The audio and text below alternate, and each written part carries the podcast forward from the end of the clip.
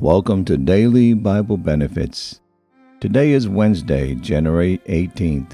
On this day in 1919, in Paris, France, some of the most powerful people in the world meet to begin the long, complicated negotiations that would officially mark the end of the First World War. Today on the broadcast, I'll be talking about confidence in Jehovah. Psalms chapter 20, verses 1 through 9. The Lord hear thee in the day of trouble. The name of the God of Jacob defend thee. Send thee help from the sanctuary, and strengthen thee out of Zion. Remember all thy offerings, and accept thy burnt sacrifice, Selah. Grant thee according to thy own heart, and fulfill all thy counsel. We will rejoice in thy salvation, and in the name of our God we will set up our banners. The Lord fulfill all thy petitions. Now know I that the Lord saveth his anointed.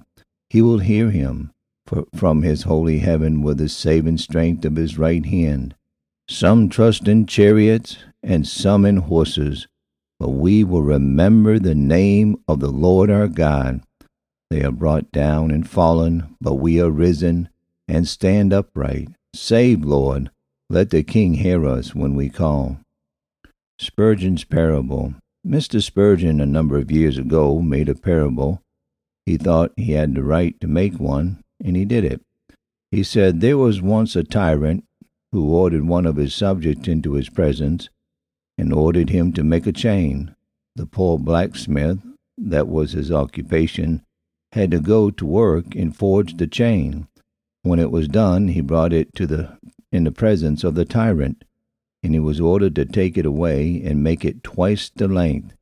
He brought it again to the tyrant, and again he was ordered to double it. Back he came when he had obeyed the order, and the tyrant looked at it, and then commanded the servants to bind the man hand and foot with the chain, and he had made him cast him into prison. And Mr. Spurgeon said, That is what the devil does with man. He makes them forge their own chain, and then binds them hand and foot with it, and casts them into outer darkness.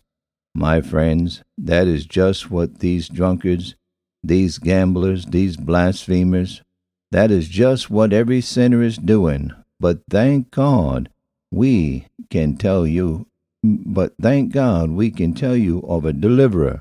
The Son of God has power to break every one of these fetters if you will only come to him. Thank you for tuning in to Daily Bible Benefits. Have a good and godly day.